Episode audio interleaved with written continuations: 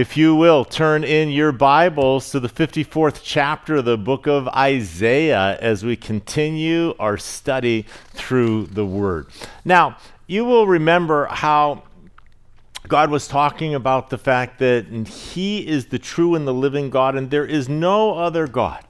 And you'll remember he talked about the futility of idols and, and the fact that the nation of Israel was going to come underneath a chastisement because of their idolatry. And, and then you'll remember that as the Lord was ministering to them, that they are going to be chastised, that that they're not going to be forgotten, then that he was already exhorting them and encouraging them that he is going to, to send Cyrus, the Medo Persian king, that is going to ultimately be the one that is going to direct the nation of Israel back into its land after the, the Babylonians uh, have come and taken them into captivity. You'll remember that God says that Babylon, though, is going to be judged for the mistreatment uh, of uh, the nation of Israel. And so judgment is going to fall upon the Babylonians. And, and he talked the exhortation about how the, the people are going to return in gladness and, and that they will come back to Jerusalem. And, and then you remember, we see that the book of Isaiah shifts gears and begins to talk about the deliverer, the servant, referring to the, the Messiah. And and then ultimately, we saw probably one of the greatest descriptions uh, of the Messiah found anywhere in the Old Testament. In Isaiah chapter 53, there are a few verses leading in at the end of chapter 52, but this incredible portrait of the, of the suffering servant, of, uh, of the Messiah who is going to come and lay down his life, that, that he is going to be numbered with transgressors, that, that he will not be uh, uh, uh, this splendid, handsome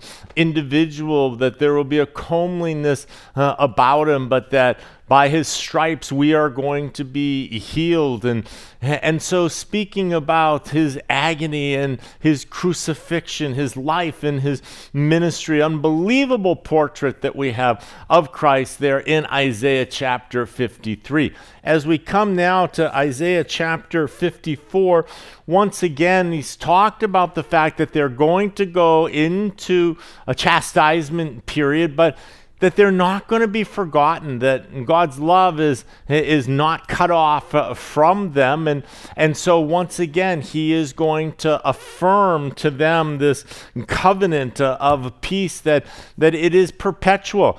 God is going to use the nation of Israel from the time that He fashioned and formed them into a nation all the way through the return of Jesus Christ, all the way through the millennial reign of Christ, the, the reign of Christ. Christ is going to, to return. And as the, the, the seed, the offspring of David, he is going to sit upon that throne, and that, that throne will never end. And so the, the, the covenant with that nation of Israel, Israel will always have a special place. They are never going to just be cut off and destroyed and wiped off from the face of the earth. And so we see this perpetual covenant is going to be referenced here in this chapter and and then we're going to just see the, the incredible heart that God has towards uh, uh, his people and, and to know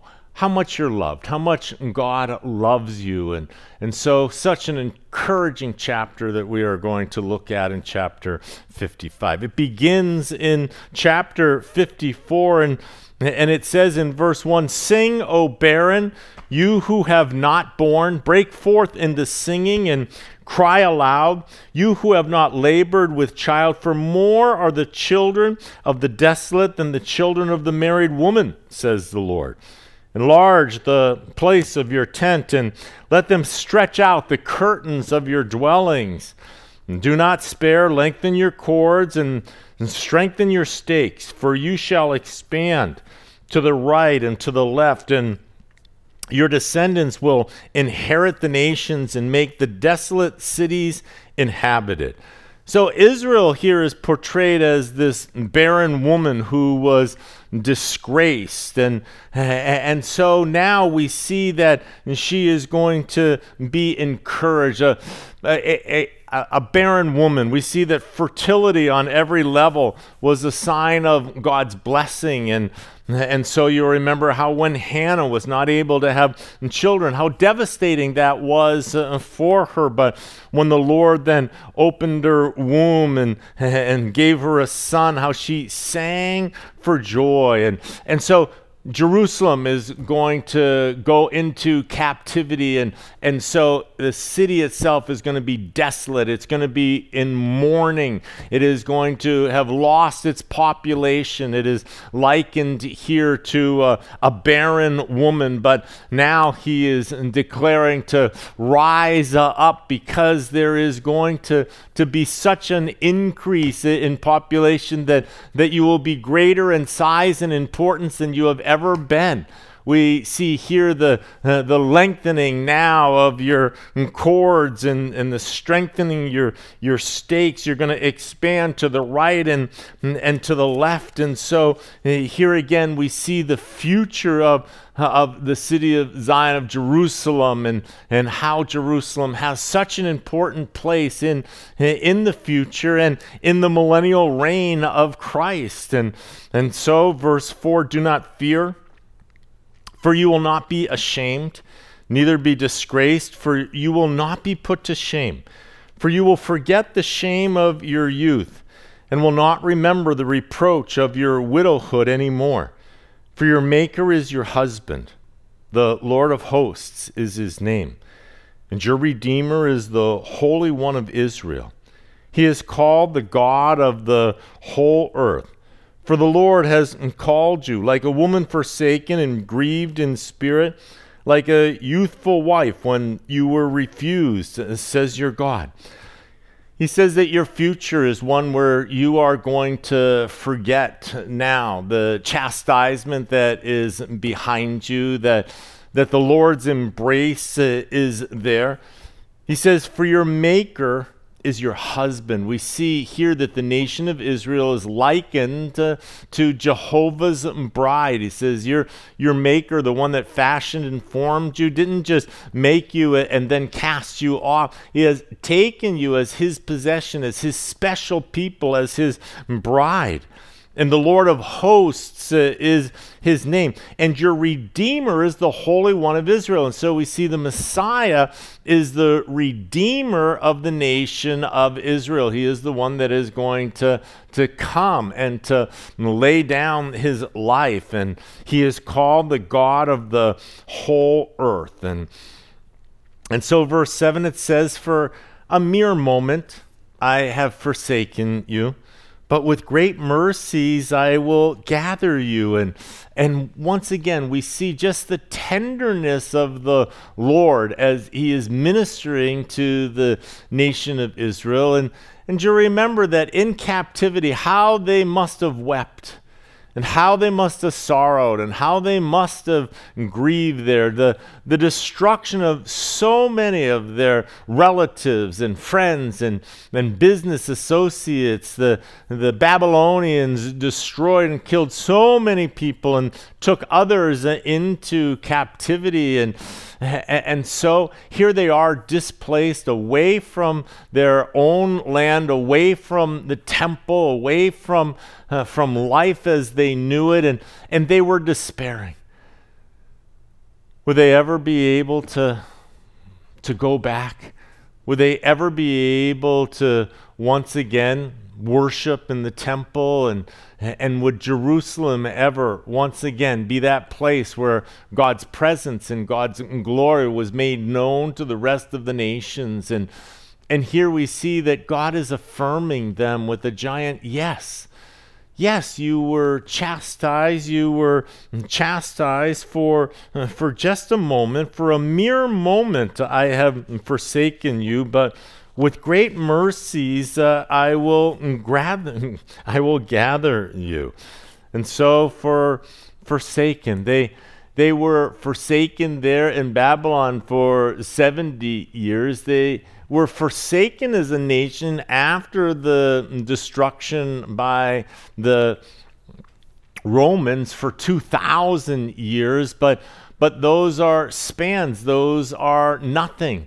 We see that God continues now to work through the nation of Israel. The Bible tells us that a, a thousand years is, is a day to the Lord. And, uh, and so uh, when you consider the, the, the span in comparison to eternity, you see that these are just mere moments uh, here where the nation has been forsaken. But for a mere moment I have forsaken you, but with great mercies I will gather you. With a little wrath I hid my face from you for a moment, but with everlasting kindness I will have mercy on you, says the Lord your Redeemer. And so he says, for these moments, you, you will have these judgments that will be upon you, but you will never be cast off.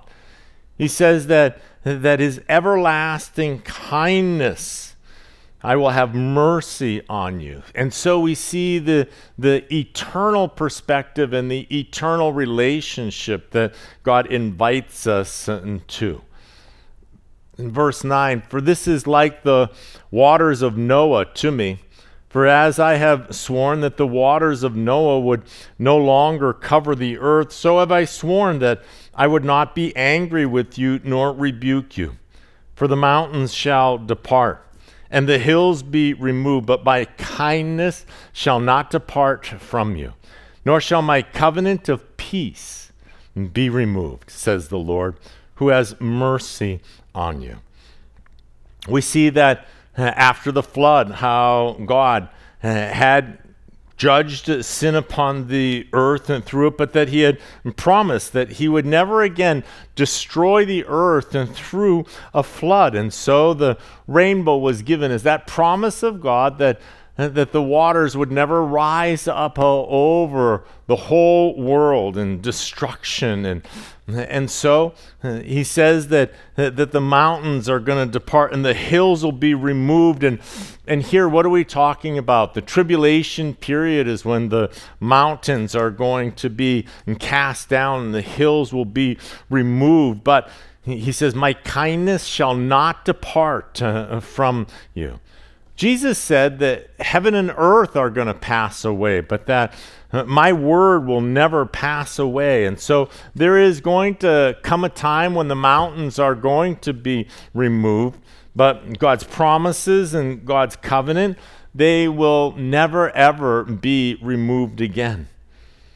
Oh, you afflicted one, tossed with tempest, not comforted Behold, I will lay your stones with colorful gems and lay your foundations with sapphires. I will make you pinnacles of rubies, your gates of crystal, and all your walls of precious stones. And, and so here is, here is the Lord talking about Jerusalem. Now, Jerusalem is going to just be destroyed by the Babylonians.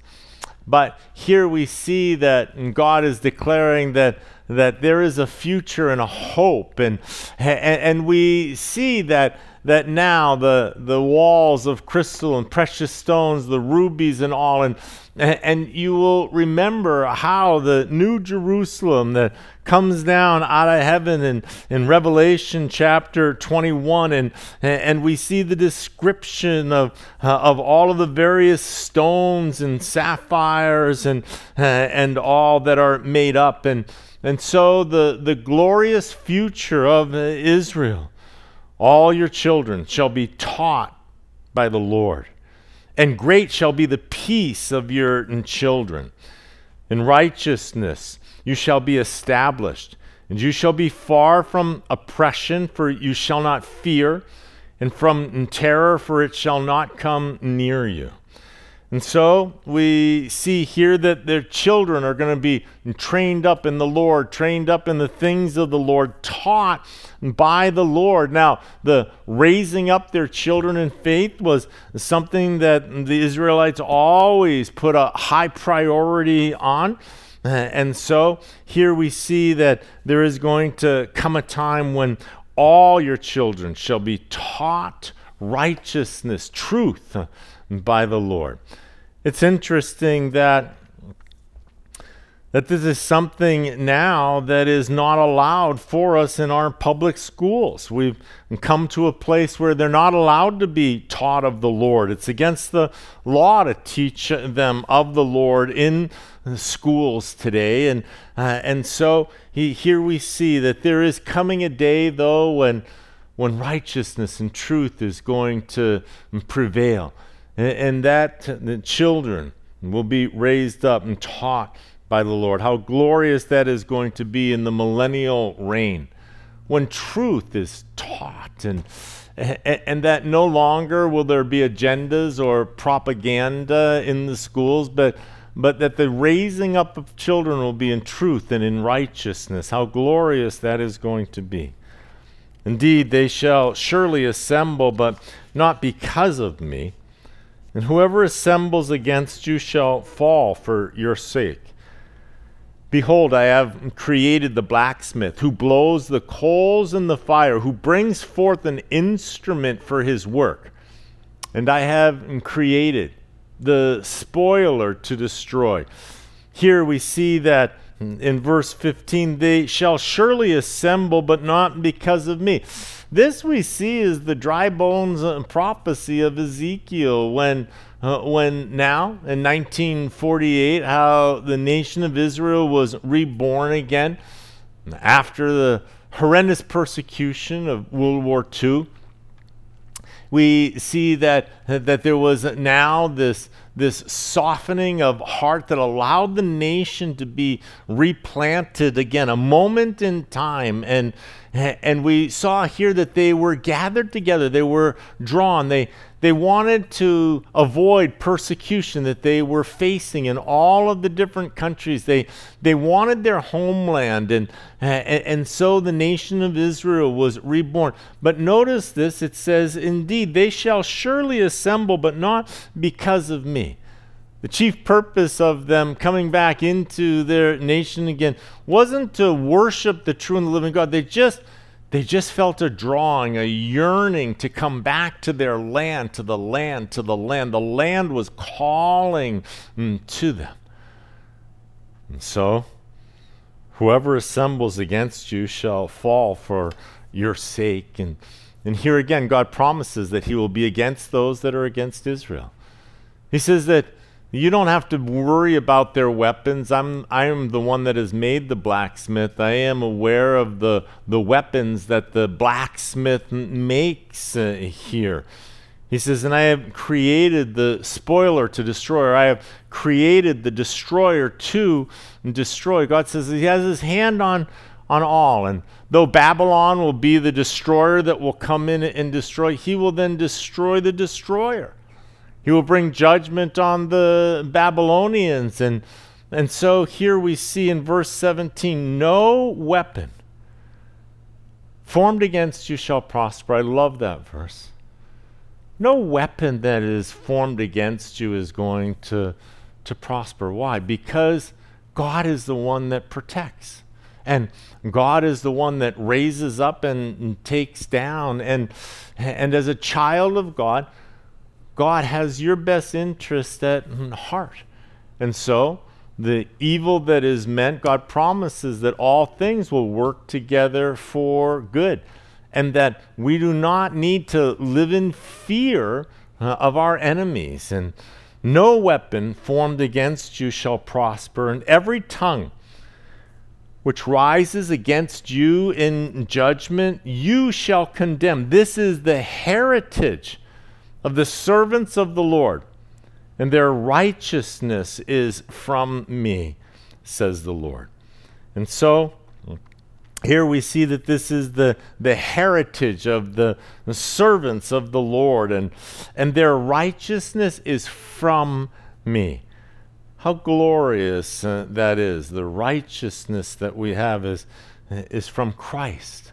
That the righteousness of Christ, that we put on his righteousness and our sins are forgiven us, and, and just how glorious that is.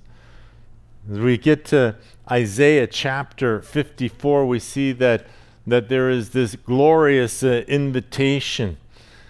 In verse 1 Ho, everyone who thirsts, come to the waters. And you who have no money, come buy and eat. Yes, come buy wine and milk without money and without price. And, and so here we see just the flow of abundance uh, now. Everyone who thirsts. You remember that Jesus, there on the Mount of Beatitudes, blessed are those who hunger and thirst for righteousness, for they shall be filled. for righteousness, to live rightly before God. Oh, when the desire of our heart is that we would be pleasing to God, that we would have a right relationship with Him, that we would seek Him in the mornings, and, and that we would call to Him throughout the day, and, and that He is our delight. When God is your delight, then you are going to find fulfillment. You are going to overflow in your life. You'll remember how Jesus was talking to the Samaritan woman at the well and, and talks about thirst. And we have physical thirst and we have this spiritual thirst. And Mm, and he was speaking to her, and he said that whoever drinks of the water that I shall give him will never thirst, but the water that I shall give him will become in him a fountain of water springing up into everlasting life. When we are connected to God, when our sins have been forgiven, and the free flow of love between God and us is, is being experienced in our life, how how it will be so satisfying that it, that it will not just quench your thirst as, as a cup of water quenches it, but then when it's gone, your thirst returns. But it will be this never ending, springing up refreshment that will take place. The promise. Everyone who thirsts, come. Come to the waters and and we see that in Revelation chapter 22, and the Spirit and the bride say, Come, and let him who hears say, Come, and let him who thirsts come, and whoever desires, let him take the water of life freely. What is it that you are seeking more of in your life? Whatever you want more of in your life, more of God would be more fulfilling in your life than more of anything else that, that you could possibly want. It's about priorities. It's about recognizing that God and God's love and God's grace is, is the most important thing in a person's life. Jesus would say that man doesn't live by bread alone, but by every word that proceeds from the mouth of, of God. That there is a, a physical sustenance that is a necessity, but, but that speaks nothing of the cry of the soul to be refreshed and fulfilled and, and to overflow. And, and when we seek after this, we will gain that and our lives will be rich. When we are seeking the things of the world to fill us up, to satiate our, our appetites, our, they, they will return again, and we are constantly seeking relief from the appetites uh, in our life. But when we seek after righteousness, a right relationship with God, oh, how profitable that is in our life. Why do you spend money for what is not bread and your wages for what does not satisfy. Listen carefully to me and eat what is good, and let your soul delight itself uh, in abundance. And so, what am I looking for? What am I hungering for? That temporary satisfaction that comes from the world or the eternal fulfillment that comes from the presence of God. And so I'm seeking after that, that presence uh, of God. Incline your ear, verse 3, and come to me. Hear, and your soul shall live, and I will make an everlasting covenant with you, the sure mercies of David. And so, come, we see the, the bidding of God. God's heart is for us to come, that, that we wouldn't stay away and that we wouldn't run away, but that we would come. Jesus said, Come to me, all you who labor and are heavy laden, and I will give you rest.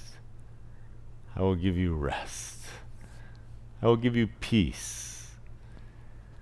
Peace in the journey, peace in the struggle, peace in this life. In this world, you will have tribulation. There will be trials, there will be difficulties, there will be hardships, there will be suffering, there will be tears, there will be compression, there will be oppression, there, there will be depression. But I have overcome the world. And so we see, come, all who are weary, all who are struggling. Cast your cares on him, for he cares for you.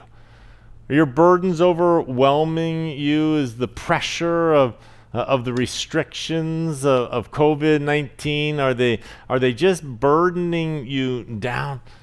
Oh, cast your cares upon them. For even those pressures have been accomplishing their work in our hearts and in our lives forcing us to reprioritize and connecting us with others in new and different ways and helping us to grow in long suffering and, and, and, abiding in Christ, pressing us deeper into the Lord, forcing us to become more fervent in our prayers. The, the Lord has been using this great trial to to change our character and to mold us into the men and women of God, but it is not easy. Fires of affliction that that refine us down to where the dross is now poured uh, off. And it is not a, an easy process, but it is a profitable process. And so Come, the Lord says, come to me. Bring your burdens, bring your trials, bring your difficulty. And, and when we bring him to the Lord, the Lord helps us to put things into a right perspective. He, he lifts those burdens from us. We find rest when we're able to pray to the Lord and talk to the Lord about the things that are, that are going on in our lives.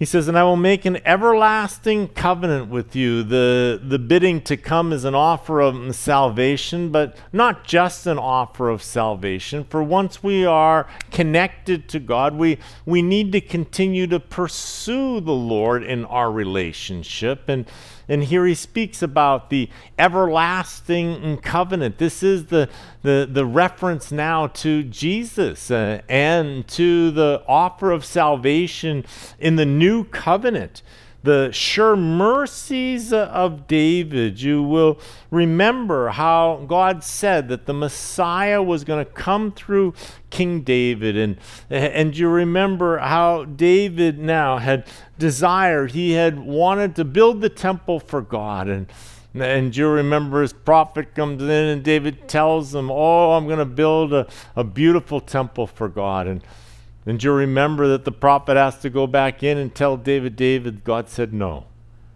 You're not allowed to build him the temple.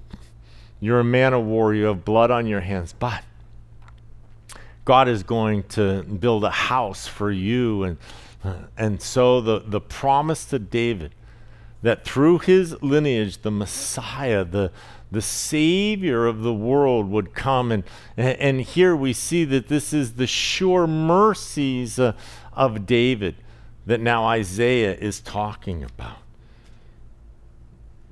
Indeed, I have given him as a witness to the people, a leader and a, a commander for the people. And, and so we see that Christ is the, the witness. The witness of what? The witness of God. He has made him the heir of all things, who is the express image of God.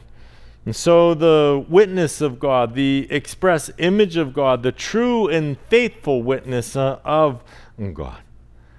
And surely you shall call a nation you do not know, and nations who do not know you shall run to you because of the Lord your God and the Holy One of Israel, for he hasn't glorified you. And so they are going to recognize all the nations are going to come and to worship. The nations that don't know the Lord in the millennial reign will come to know the Lord. And the worship will be universal. They will come from the entire surface of the earth to come and to uh, worship the Holy One of Israel. For he has glorified you God has glorified his Son. Seek the Lord while he may be found, and call upon him when he is near. Seek the, the Lord. We see that, that we are to do that when he is able to be found. Now, God had said in the days of Noah, My spirit will not always strive with man. There, there will come a time when the invitation of salvation will stop and the forgiveness of sins and and we see that judgment then comes. But but in the time that salvation is available we need to to seek the lord while he may be found. It says let the wicked forsake his way and the unrighteous man his thoughts and let him return to the lord and he will have mercy on him and to our god for he will abundantly pardon and so once again, we see that, that there is this gentleness of God, that God will forgive us, that His grace is sufficient, that His provision of forgiveness is as far as the east is from the west. And, and many times we can feel like we've passed the point of grace with God that we have been running from the Lord for so long, that we have become so numb to Him and have offended Him in so many ways that, that now the Lord would not possibly want me back. But I want you to know that that, that is such a lie from hell.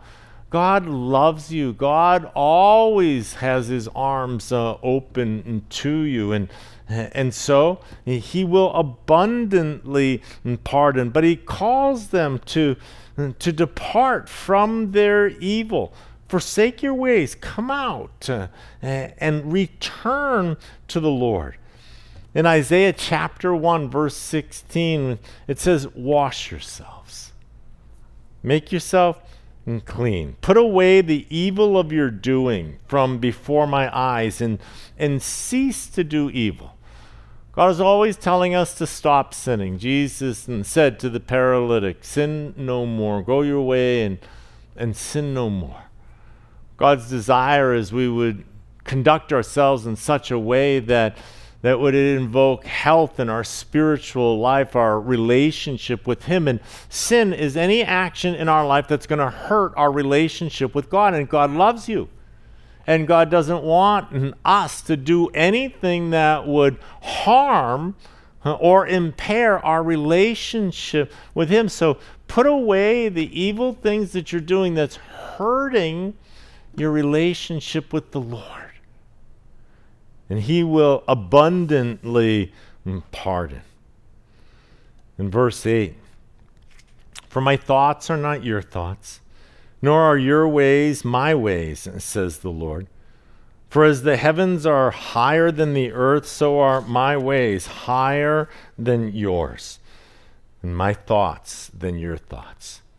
So God's plan is something that that we can't dream of and that we can't uh, understand. Here we see just the grace of God, just the forgiveness uh, of God. We, uh, we see that that's not the way of man to bless and to prosper those who are guilty. And, and yet, the way of mercy and the way of grace is not the way of man. That's the way of God. There's an infinity between man and God. My ways are not your ways. My thoughts are not your thoughts. And, and so here we see our infinite God establishing his trustworthiness that god is working out eternal purposes and and those eternal purposes are uh, are the most important things that that our temporal existence is not the most important god is more concerned with the eternal than with our temporal and and so oftentimes for us we are so consumed with our temporal existence and not the eternal perspective. And those are our thoughts, but mm, God's thoughts are eternal thoughts. And in verse 10, for as the rain comes down and the snow from heaven, and do not return there, but water the earth and make it bring forth and bud, that it may give seed to the sower and bread to the eater.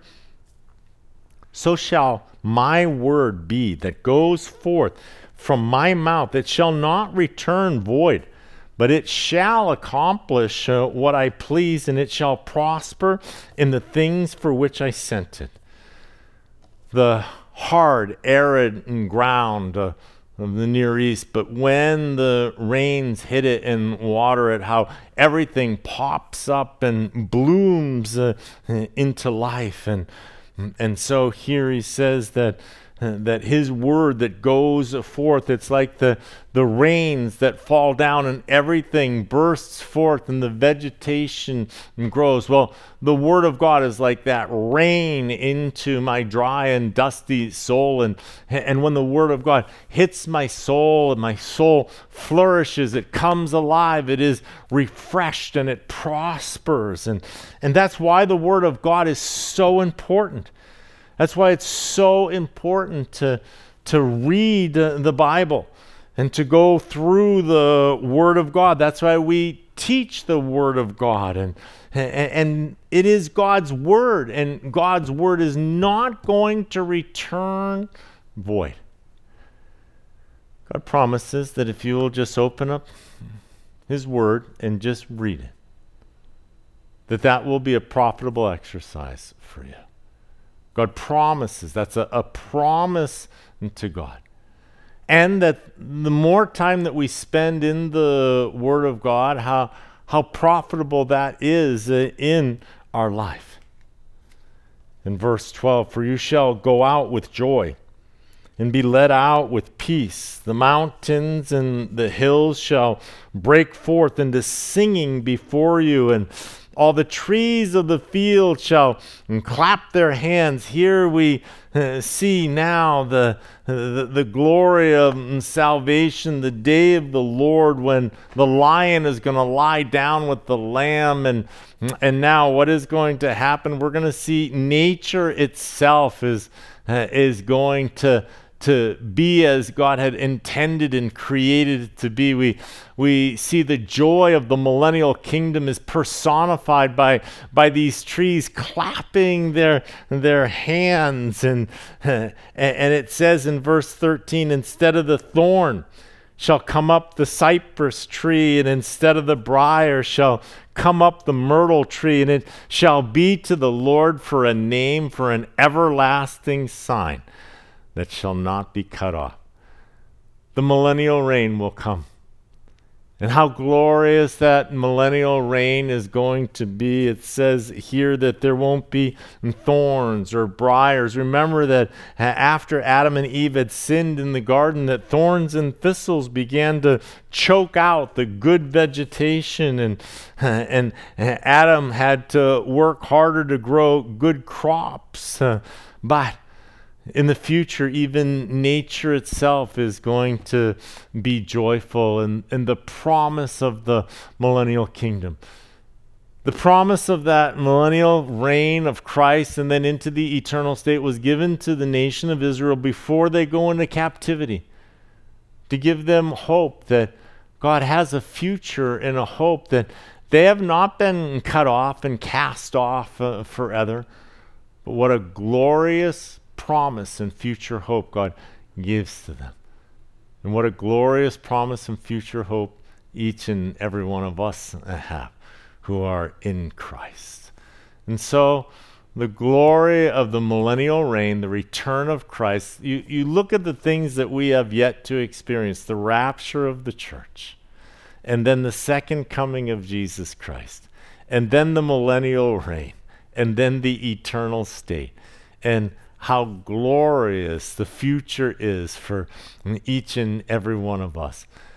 Cast your burdens on Him, for He cares for you, and and get your eyes on the promises of God. Get your eyes on the future that God has for us the future of hope and peace and to prosper us. Let's pray. Father, thank you for your word. Lord, how encouraging it is, and how thankful we are of your declaration of love found in your word. Heaven and earth will pass away, but your word will abide forever. And so, Lord, thank you. Help us to cast our cares on you. Help us to allow our character to be formed and fashioned through the, the trials and the difficulties, through the blessings and the goodness, Lord, just as we walk with you. And so, Lord, Continue to mold us uh, into Christ. Help us to keep you first in all things. And help us to love you with all of our heart, to trust you, and to find our rest and to find our peace in you. And it's in Jesus' holy and precious name we pray. Amen. Amen.